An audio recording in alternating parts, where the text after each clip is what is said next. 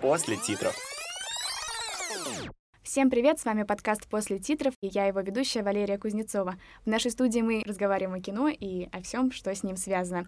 Сегодня у нас в гостях российский кинорежиссер и сценарист Иван Твердовский. Вань, привет! Привет-привет, очень рад, что позвали, спасибо. Да, мы тебя очень долго ждали, для нас это такой долгожданный, действительно важный выпуск но обстоятельства и коронавирус, и эпидемия давали сбои в нашем расписании, и сейчас мы очень рады, что ты к нам пришел.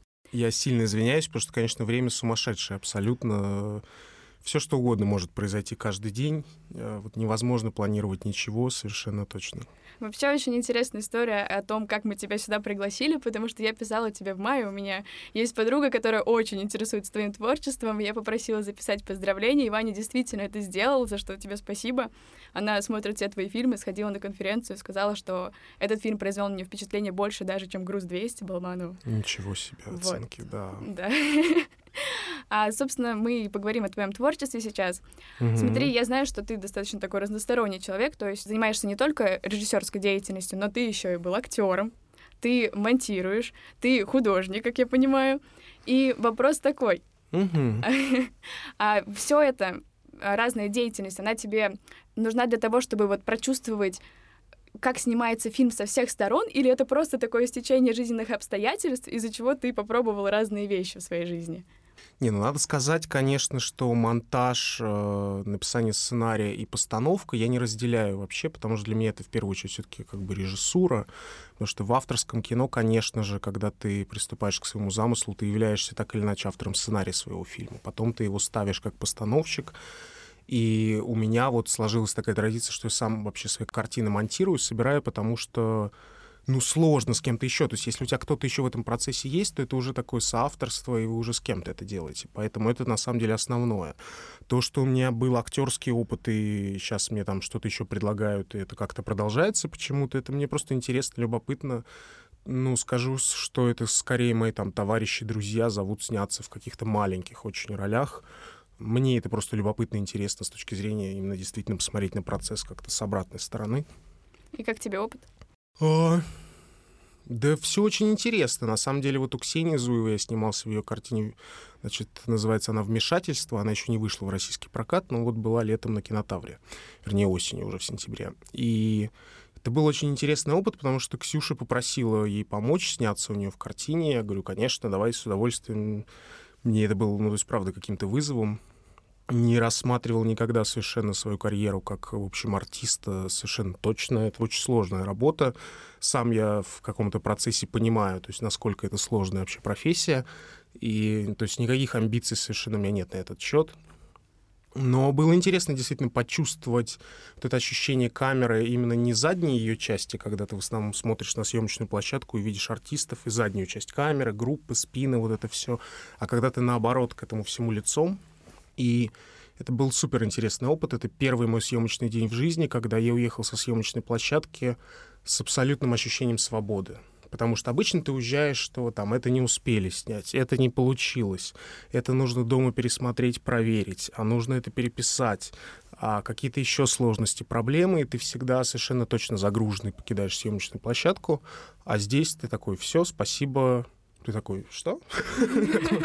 И это супер классно, потому что ты действительно такой, ну, блин, неужели так бывает вообще? Я понимаю, что артисты, на самом деле, люди, которые очень серьезно занимаются тем, что они делают, они все равно так или иначе, э, ну, как бы им тяжело не было, все равно есть вот этот момент э, школьного ощущения, когда ты сдал экзамен, и все, ты свободен, ты можешь гулять.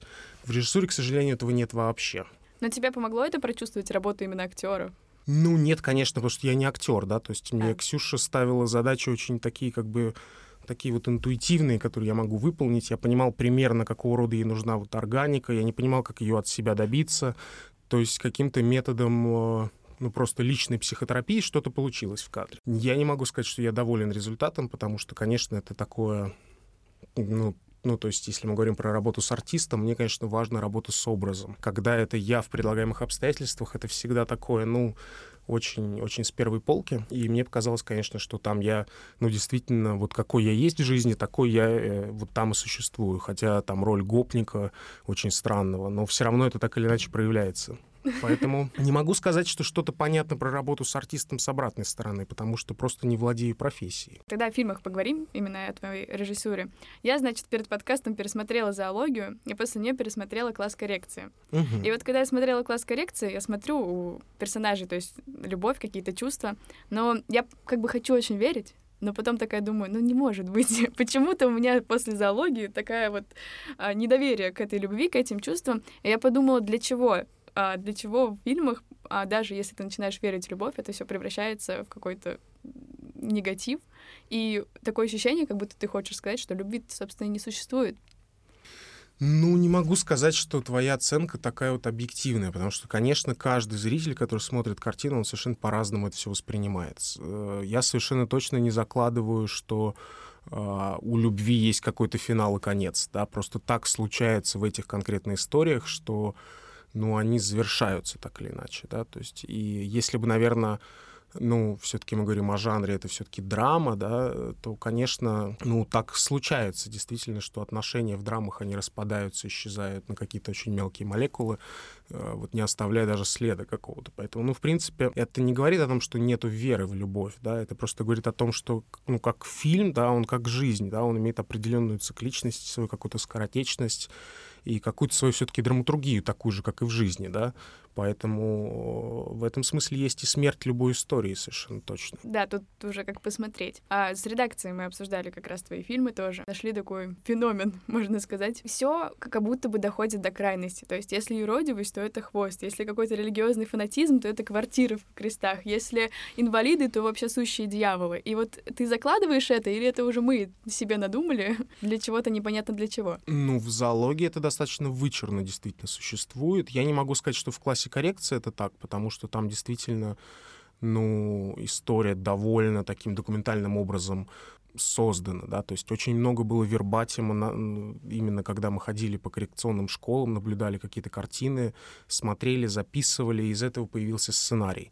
В случае с э, зоологией, конечно, это вообще полнейший вымысел абсолютно, и, конечно, там мне было очень важно довести какие-то вещи до, ну, определенной действительно такой грани, при этом, ну, там, сейчас уже спустя какую-то дистанцию временную, я понимаю, конечно, что там, когда я снимал картину, мне было 25 лет, да, что она чуть-чуть, ну, в этом смысле мы все растем и все развиваемся, наша вообще деятельность так или иначе меняется тоже, да, поэтому ну и взгляд, и фокус, он как-то тоже, он как бы приобретает какой-то опыт интересный, какой-то какой багаж появляется в жизни, да, поэтому ну и картины у нас тоже, они, они меняются. Конечно, там есть какие-то немножко такие очень, ну, как бы инфантильные чуть-чуть вещи. Ну, слушайте, если бы я снял свой первый фильм в 40 э, или в 45, да, это была бы одна история. Когда я э, в 19 лет пришел в кино и в, в 23 снял уже свой дебют «Класс коррекции», поэтому, ну, тут взятки гладкие как бы. А, тоже с редакцией обсуждали про конференцию. Я, к сожалению, не сходила, тоже заболела но вот, во время показа. Но обсуждений было очень много, я как будто бы посмотрела этот фильм, знаю кадры. Ребята попросили вообще узнать, э, что ты закладывал в последний кадр фильма, когда вот памятник стоит. Ну, это Пьета Микеланджело. Мне было очень важно, конечно, объединить это все в какой-то единый культурный контекст э, вне российский, безусловно, потому что те вещи, которые в истории происходят, конечно, в первую очередь они касаются всего человечества. То есть это не только трагедия Нордоста, это не только какая-то такая сугубо внутримосковская история, хотя это так, конечно же, да, но я как раз объединяю такого рода трагедии все в единый какой-то контекст, и в этом смысле Микеланджело очень ложится даже сюжетно в этом смысле, как образ, как некая метафора на историю, которая происходит в фильме, поэтому, а, возможно, там некоторые кинокритики меня ругают за то, что это совсем в лоб, да, что это слишком такой прям а, ну, там, довольно примитивный ход, но мне это было очень важно, потому что я же не для кинокритиков делаю картины, а для людей, которые, ну, там, скажем, моего чувства, моего вкуса, моего градуса, да, и, то есть, мне это было необходимо, там, тем друзьям, кому я это показывал, ну, то есть, на них это производило впечатление, это работало, поэтому тут, скорее, я просто ориентировался на собственный вкус. Возможно, через 20 лет я вам также скажу, что, ну, это немножко, конечно, инфантильно, надо было это убрать. Нет. Mm-hmm. Сейчас я считаю, что картина, она существует так, и, конечно, наши фильмы существуют, э, ну, и с каким-то нашим временным контекстом также, соответственно, ну, вот так вот оно случилось. Моя подруга попросила тоже спросить у меня и такой переход вопросов. Она сказала, что в каком-то интервью услышала, что ты сказал, что каждый кадр ты стараешься снимать несколько раз. В смысле? То есть каждый кадр ты стараешься снимать несколько раз, выбирать какой-то вот определенный, то есть по 10, по 15 раз. Это правда? Ну, это дубли называется, ну, да, конечно. Да. Это, а... это, это, это не то, что я. Я, ну, я да, может быть, открою тайну, но вообще все, все режиссеры делают дубли, А. конечно же. Просто интересен кадр с вот в кинотеатре, который длился сколько там, 10 минут, как раз-таки последнего фильма. Ну, там очень большие сцены, действительно, да. Они тоже снимались по несколько раз? Конечно, но это естественный процесс. Хорошо, это так просто интересные факты. Нет, если бы кино снималось за два дня, тогда, ну, во-первых, оно было бы совершенно точно совершенно какого-то другого качества, и тогда, конечно, не было бы времени делать дубли. Но в этом есть наша работа, да, в этом есть основные какие-то нюансы и вещи, все должны сплестись как-то воедино. Мгм. И для этого, собственно, есть дубли. Поэтому это очень такой нормальный совершенно процесс, когда ты можешь делать там 15, 20, иногда даже 25 дублей. А Мгм. другое дело, что после 25-го дубля у тебя вся съемочная группа сходит с ума, и ничего хорошего уже не выйдет. То есть иногда нужно остановить процесс, нужно в следующий день вернуться к этому и ну, как бы просто продолжать. Как говорит Google, за 13 лет ты снял 11 фильмов, правильно? Девять документальных, один еще короткометражный игровой и четыре полнометражных. Это сколько получается? 14. Пять и девять. 14 Да, фильмов, 14 да. фильмов. Твои фильмы пользуются такой популярностью на фестивалях, то есть и класс коррекции, и э, словно жду автобуса, зоология тоже. Следовательно, вопрос такой, как ты считаешь, в чем это успех твоих фильмов именно на фестивалях? Ну, тут надо очень как бы пояснить вашему слушателю о том, что вообще как бы авторское креативное кино, которое является частью современного искусства, да, фестиваль является определенной точкой старта для выхода. То есть если мы говорим про какие-то крупные коммерческие проекты, про, ну, такое зрелищное, развлекательное кино, оно не имеет никакой фестивальной истории. Оно тут же выходит в кинотеатр и в кинотеатрах собирает определенное количество денег. Дальше уже на стриминговые платформы.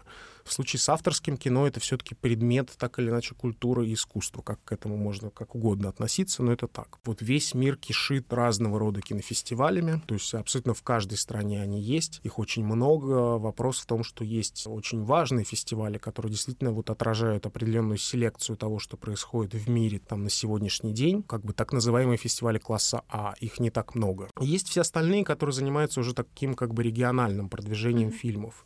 Соответственно, дистрибьюторы на фестивалях видят фильмы, и они занимаются после этого прокатом. То есть это просто система, она так устроена, и поэтому, ну, как бы занимаясь авторским кино, этого невозможно избежать. Ну, то есть очень странно, когда режиссер как бы считает свой ну, как бы фильм авторским, при этом вот нету ни коммерческого успеха, ни фестивального. То есть это немножко такое странное зрелище. А вот тебе иногда не хочется вот как бы свой фильм, то есть это авторское кино, как будто бы не для всех. Вот тебе не хочется его отгородить, то есть чтобы вот, твоя аудитория посмотрела, а вот все остальные, значит, ну не для вас. Ну, во-первых, надо расширять аудиторию, конечно, потому что, конечно, есть уже появился какой-то свой определенный зритель, да, то есть мне очень смешно, когда такие там взрослые 20 там с лишним летние дяди там ко мне подходят и говорят, что я вырос на ваших фильмах.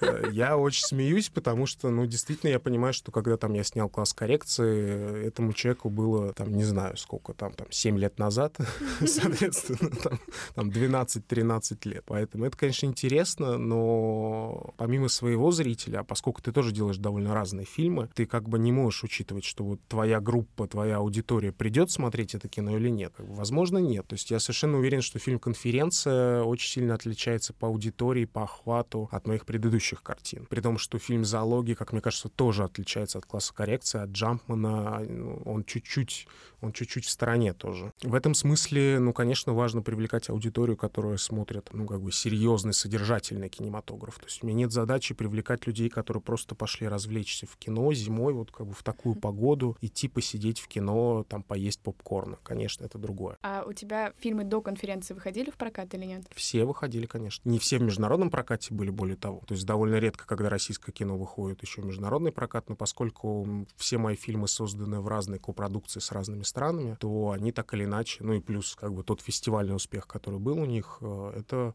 помогает продвижению в мире в том числе. Сейчас хочу поговорить об актрисе, которая у тебя снимается практически во всех фильмах. Не напомнишь ее имя? А, вот Наталья Николаевна Павленкова. Пав- Да, Павленкова. Мне интересно, почему одна актриса? Почему ты не пробуешь какие-то другие типажи, какие-то... Неправда, все я пробую, просто так случается, что... То есть, ну, тут надо искренне сказать, что у нас была только одна работа, вернее, ну, наверное, две. То есть, когда я снимал свою дипломную работу, которая называлась «Снег», мы с ней, собственно, там и познакомились, и там начали работать, то у меня, ну, то есть именно в процессе проб, когда мы с ней познакомились, я остановился, понял, что это только она должна быть. Дальше, ну, только история зоологии, которая была специально под нее написана. Все остальные фильмы, что «Класс коррекции», что «Подбросы», что, собственно, «Конференция», это был действительно тяжелый процесс проб, где ты изначально не рассчитываешь на то, кто это будет, как это будет вообще. Ты просто это делаешь, ты смотришь, приходят разные актеры, а дальше есть материал. Он тебе сам говорит, что это так, а это вот так. Ты с этим ничего не можешь сделать. То есть на фильм «Конференция», например, я был абсолютно уверен, что Павленкова там не будет сниматься. Более того, я позвал ее на пробу, сказал, что ей будет, ну, как бы тяжелее всех, потому что у нас есть определенные уже какие-то клише, которые мы выработали. От них нужно избавляться. Мне не хочется, чтобы... Ну, понятно, что там в мире не все видели мои фильмы, а там, ну, как бы один за другим, естественно. А, ну, там на том же самом крупном российском кинофестивале «Кинотавр» все-таки все мои фильмы были показаны. Поэтому мне бы не хотелось бы, чтобы в зале вдруг раздался смех из-за того, что опять та же актриса, а, но только уже в «Апостольнике», значит, монахини заходит в кадр. Поэтому было очень важно, ну, немножко сменить эту историю. Uh-huh.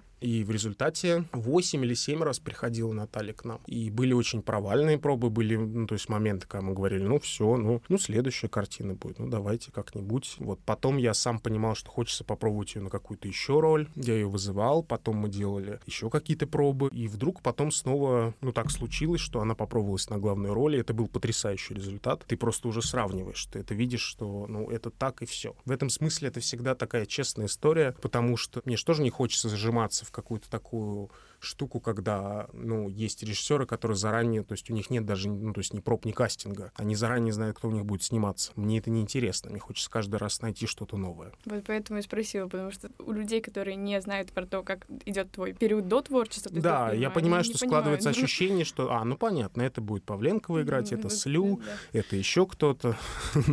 А вот героини твоих фильмов, то есть вот главная героиня класса коррекции, главная героиня зоологии, берем героиню из подбросов, которая которая угу. мама. Тебе не кажется, что у тебя такой идет один и тот же тип мученицы? Ну, он разный. Не могу сказать, что один и тот же, но, ну, конечно, там есть определенная... Ну, во-первых, как раз подбросы, мне кажется, сильно отличаются, потому что там все-таки мученик, угу. вот, главный герой Дениса. Персонаж Анны Слю там все-таки, ну, такой скорее ну, как бы антагонист главного героя, поэтому здесь не соглашусь. С точки зрения класса коррекции, зоологии и, наверное, даже конференции, там есть, конечно, пересечение, но именно в том, что действительно это жертвенные очень образы. Мне как драматургу в этом смысле просто интересно разрабатывать и работать с такого типом просто материала. Хорошо, тогда немножко про питчинг поговорим. Как удалось заманить в конференцию таких звезд, как Цапник и Семчев? А почему они вообще согласились? То же самое были пробы, но просто я же не рассматриваю на то, кто там звезды, кто не звезды, да, то есть у меня в каждой картине Аргентине иногда приходят э, и пробуются довольно медийные известные артисты, да, просто бывает, что мы не складываемся по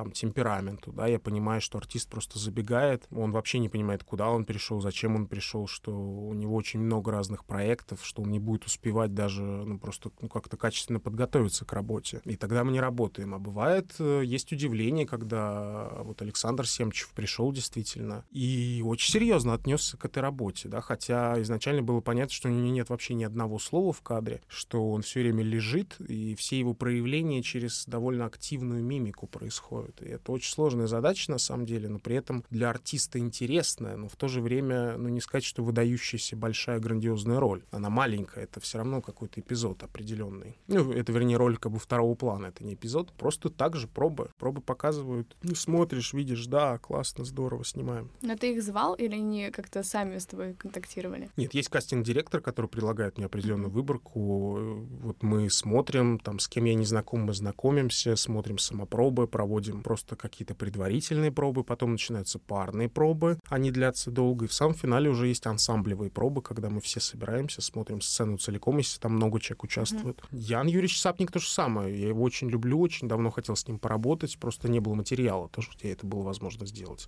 Ян совершенно очень прям, очень ответственно тоже подошел к работе, ну, то есть такой затратности актерской очень, ну, ну, как бы очень мало сегодня кто может дать, при том, что он снимается везде абсолютно. То есть это вопрос скорее, то есть тут э, я понимаю, что со стороны очень мало медийных лиц в моих э, вообще фильмах, но это связано с тем, что, как правило, просто э, у этих людей очень мало времени, mm-hmm. а мне, ну, как бы требуется его сильно больше, то есть нужно немножко больше своей тратить энергии. Тогда перейдем вообще к разговору о кинематографе в целом. Ты не считаешь, может, ты считаешь, что сейчас формируется такая новая гильдия актеров, актеров-реалистов. Тот же самый Филипп Абдеев, который сыграл в конференции, который играл в кислоте. Или там актриса, которая как раз играла у тебя в классе коррекции. Сейчас она, конечно, вроде не проявляется особо. Она играла Вон Дракон, если я не ошибаюсь. Мгм. Да. Но в целом вот новый, новая гильдия актеров, актеры-реалисты. Во-первых, что мы понимаем под словом гильдия, потому что гильдия — это сообщество профессиональное, вот объединенное юридическим каким-то полем, да, Ну, хорошо, сообщество просто тогда. Они не очень объединены юридически, да, только разве что Филипп и там Маша Апельянц, они в одном театре сейчас служат, да, но нет, совершенно не согласен, потому что как раз, если мы говорим о общемировых тенденциях, то, конечно, какие-то вещи относительно как бы реалистической школы, они были присущи там к концу там 20 века, когда появилась, ну, как бы фон Триер, догма и все прочее, да, там начало 21 века, там нулевые годы, это было очень популярно, да, очень многие актеры переодевались именно на некую внешнюю форму вот органического существования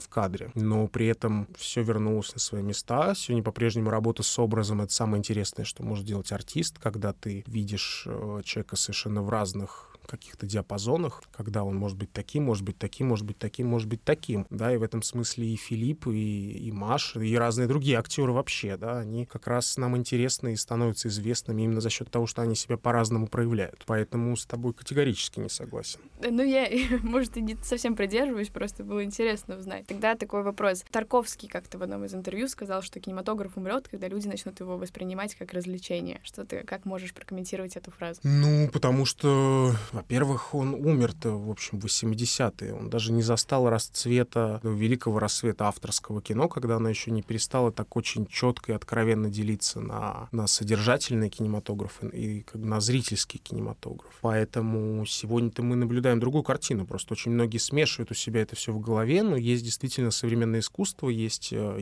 ну, есть авторское кино, как мы называем, содержательное, там, артхаус, как угодно его можно назвать, а вот там режиссерские фильмы, да, очень много названий этому, а, которые являются предметом культуры и искусства, которые также собирают определенного рода прибыль, кассу, сборы. Это ничем не отличается от такого традиционного пути коммерческого кино, но они работают очень много лет, потому что, ну, то есть, как и фильмы Тарковского, они не только выходят на одну неделю в широкий прокат, и потом исчезают, никто про них не вспомнит. Они смотрятся десятилетиями, и как бы в разных точках мира возникает запрос на просмотр его фильмов. Что касается коммерческого кино, это просто зрелище, это некое развлечение, которое никто не вспомнит через, ну, месяц после выхода в широкий прокат. Ну, как бы очень крайне редко кто-то пересматривает какие-то средние коммерческие проекты. Понятно то, что мы не говорим о фильмах, которые сделали историю коммерческих, да, не знаю, там тот же «Титаник», например, который совершенно как бы разделил в этом смысле кинематограф на до и после. Или там «Аватар», или какие-либо другие картины, которые преодолели определенные цифровые рекорды в этом смысле. Я думаю, что просто, ну, тот момент, там, в начале 80-х, где-то в конце 70-х, конечно, кинематограф имел определенную тенденцию к тому, что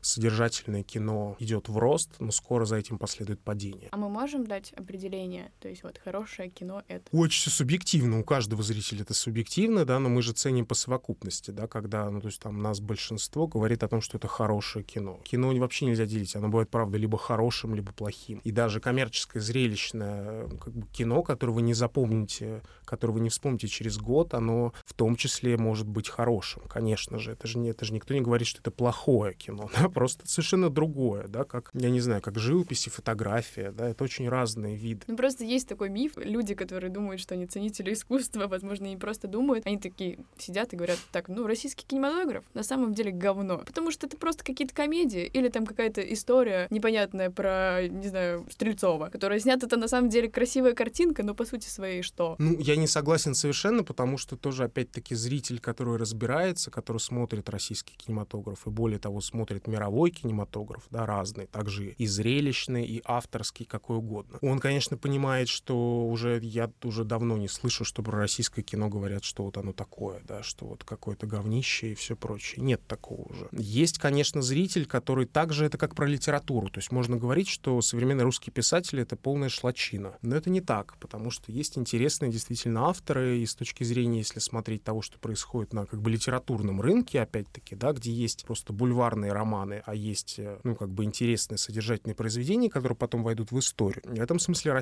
ну, как бы российский литературный рынок, ну, надо сказать, держится. То есть то же самое с кино. У нас не было такого провального момента именно в истории вот 21 век, что снималось говно. Я не говорю про коммерческий кинематограф, потому что здесь неправильные у нас приоритеты, да, это неправильная немножко государственная политика в этом вопросе, потому что у нас очень много... То есть если говорить про нас как про национальную кинематографию, мы одни, э, то есть мы одни из самых крупных кинематографий мира вообще. Если мы не берем Индию, Китай и не берем вот индустриальный, как бы вне национальный кинематограф, как бы Голливуда просто. Вот если вот эти три категории не брать, то мы, ну, как бы не меньше немецкого рынка, французского, там, британского, скандинавского. У нас очень крупная кинематография. Просто те кинематографии себе не ставят в основу победить у себя в прокате вот крупные голливудские блокбастеры. Потому что, ну, давайте говорить о цифрах. Весь наш кинематограф как бы в совокупности, а я уже сказал, что он как бы очень большой, а его весь бюджет совокупный — это, это один крупный американский релиз,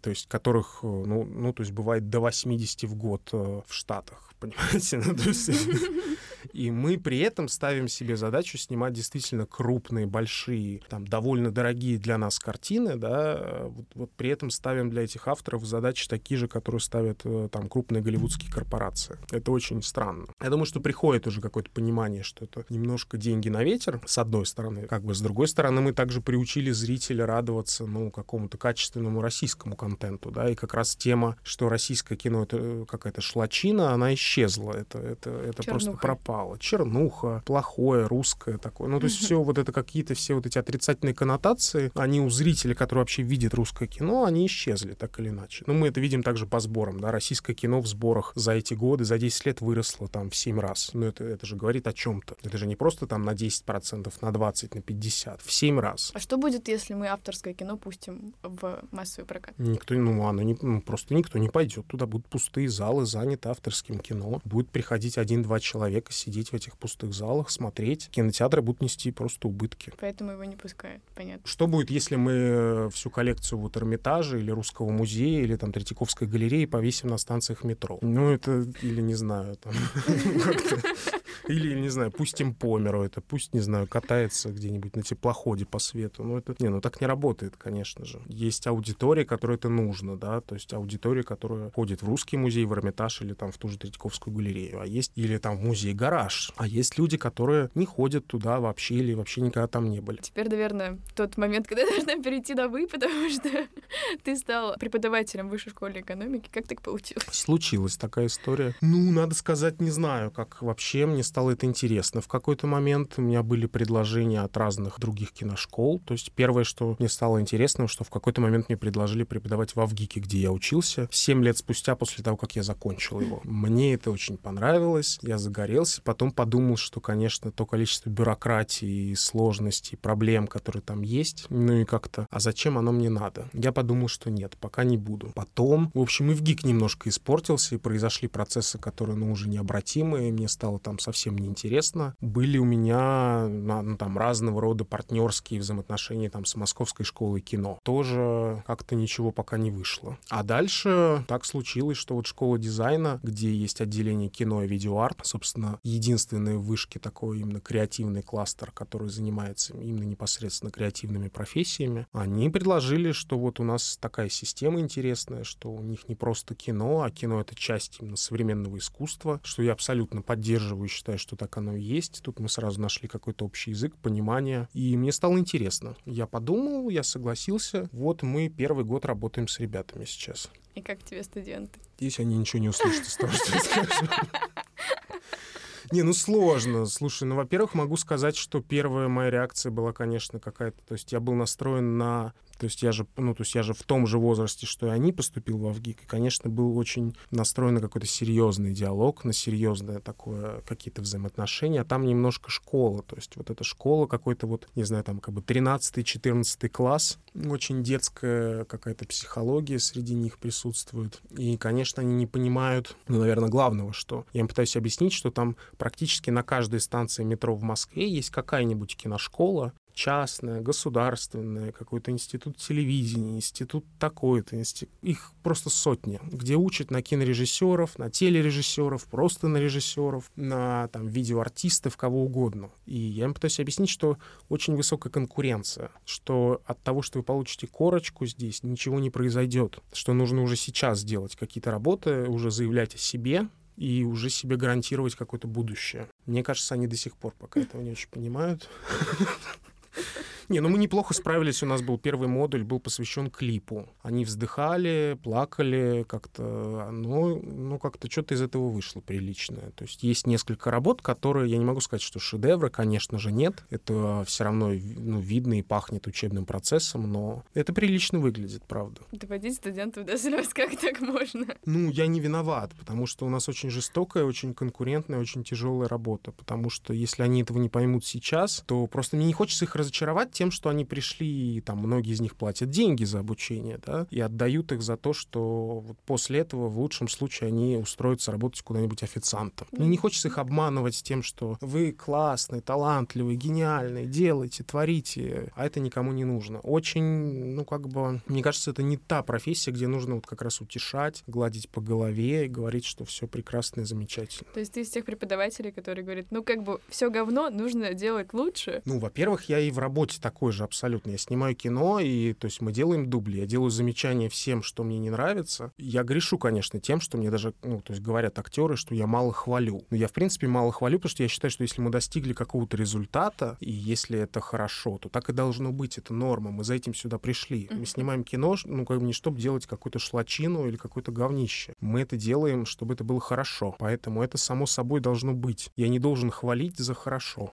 Смотри, а, как раз про вышку тоже вопрос такой. Вышка, она настроена на коммуникацию преподавателей и студентов. То есть у нас достаточно близкое такое общение. В плане я могу подойти к любому преподавателю и сказать, слушайте, вы же разбираетесь там вот в этом, помогите, а вот прямо сейчас мне нужна помощь в аудиомонтаже. И он подойдет там и поможет. Правда, вот не знаю почему, вот именно в нашем вузе так, то есть спрашивал у других mm-hmm. студентов, не такое. Вот ты готов, к тебе вот подойдет человек и скажет, я знаю, что ты научный руководитель у некоторых людей, mm-hmm. вот, это все-таки ответственность. Ты готов, что к тебе даже не тот человек, у которого ты научный руководитель, а какой-то левый студент, там, возможно, даже не у тебя учится, а вот с моего там факультета журналистики подойдет и скажет, я написал такой сценарий, пожалуйста, это гениальная вещь, прочтите, пожалуйста, ты готов помочь? Я всегда честно смотрю с интересом на то, что если где-то я правда чем-то могу помочь, я смотрю на это с интересом, да, но если я понимаю, что человек там вчера узнал о том, что такое там вообще профессия, там режиссура, значит, снял во дворе с друзьями на телефон какое-то странное видео, а теперь я его должен оценивать как что-то великое что-то грандиозное,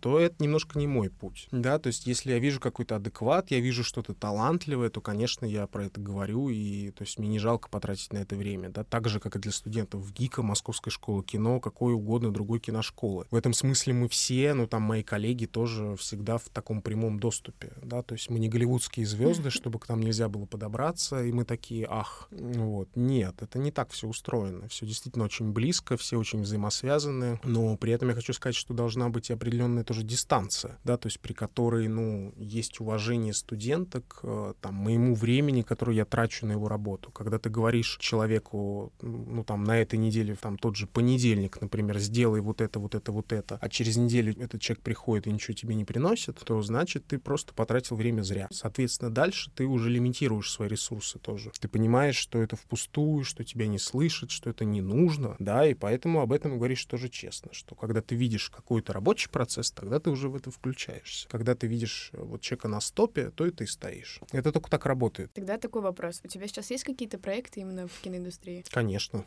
Ты работаешь как Это режиссер. моя основная работа. Да, я, вот. Я такую тайну интересно. раскрою.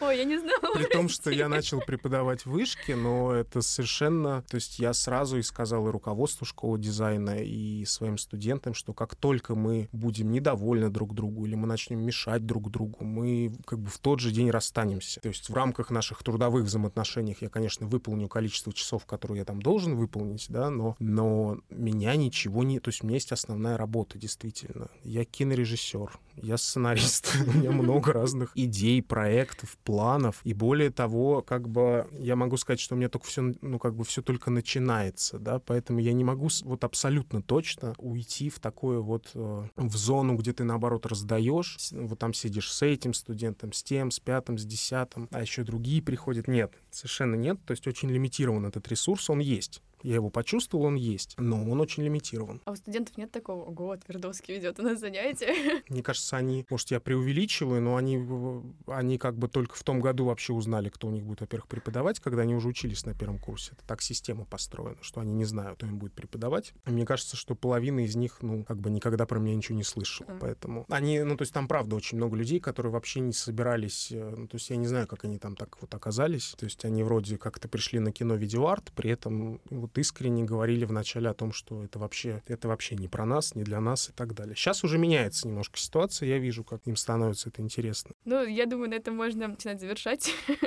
наш подкаст. Сейчас будут такие короткие вопросы, можно не очень короткие ответы. Такой блиц небольшой, как у Дудя. Фильмы массового проката, которые тебя впечатлили, которые ты можешь посоветовать зрителям? Ну, Нолан, конечно же. Ну, начало больше. Хорошо, книги, которые ты бы посоветовал? Из последнего, что я читал, мне понравился вот Микита Франко такой автор, который написал маленький роман, он создан из его блога «Дни нашей жизни». Он был номинирован сейчас на премию GQ «Человек года» номинации за литературу, но он ее не выиграл, но тем не менее я считаю, что он действительно очень талантливый автор. ТикТок или Инстаграм? Ну, смотря для чего. Ну, ты где больше сидишь? Ну, в Инстаграме, конечно, потому что ТикТок я смотрю просто как, ну, мне интересно какие-то просто вещи, что происходит вокруг, потому что приходит, наверное, тот возраст, когда уже ты должен все-таки, ну, немножко смотреть, э, ну, как бы за свои границы, за свой забор какой-то определенный. Ну, мне ТикТок в этом помогает. Ты сам снимал ТикТок на дистанционке, да? Ну, я, я, не, ну, я побаловался, конечно, это бред полный абсолютно, и, ну, только с чувством юмора каким-то надо к этому относиться. Не могу сказать, что это мое. Хорошо, спасибо большое. У нас в студии был Иван Твердовский. Спасибо большое, Вань. Тебе спасибо огромное. Очень было здорово пообщаться. В студии был Иван Твердовский, режиссер, сценарист. Э, и я с вами прощаюсь. С вами была Валерия Кузнецова. До новых встреч. Всем пока. Спасибо.